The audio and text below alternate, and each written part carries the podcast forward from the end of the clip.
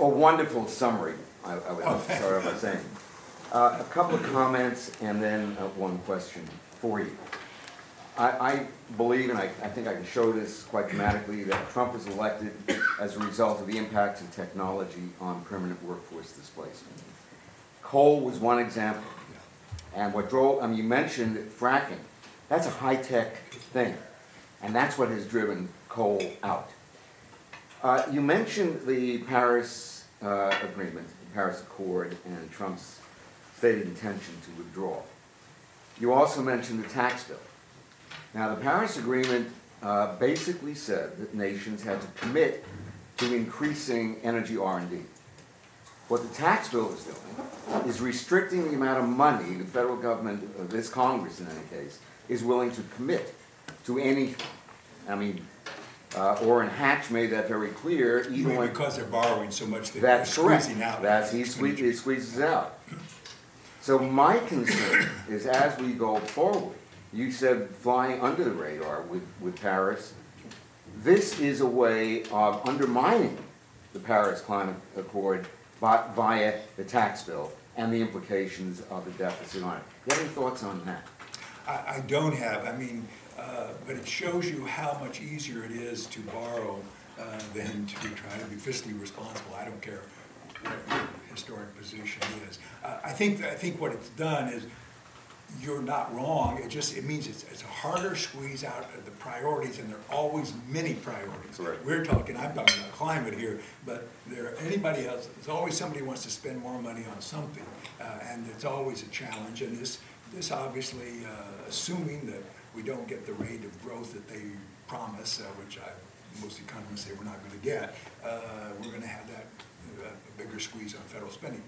Don't misunderstand me, I used to flippantly say, let's close the government down, and it's the only way for us to find out what's really important uh, and what it does and what it spends on. I don't believe that, and I'm not recommending it, but it goes to the complexity of uh, the things that the federal government is into and the expenditures and all over the lot, and uh, one forever has to, uh, we'll get smarter about how My- to deal with it. Mine was actually, I thought you were gonna completely steal my question, okay, but, but it was. un- Right, in the- something open Oh, for you. yeah, yeah, yeah, the, you, you did leave something open that, that, you know, we, we have uh, uh, restrictive budget uh, caps. We have a tax cut that create, you know, over ten years, it's gonna increase the deficit by, you know, one to one and a half trillion dollars. But we also just gave corporate America one to one and a half trillion dollars. And, and, uh, that could be invested in some of the things we would like that money to be invested in. And the world is, the world is, uh, uh, uh, uh, uh, voting with its dollars, and it's clean energy investment. That's what we're seeing globally. And, and so I was wondering if you had any brilliant thoughts, Phil, on how we can get corporations to invest.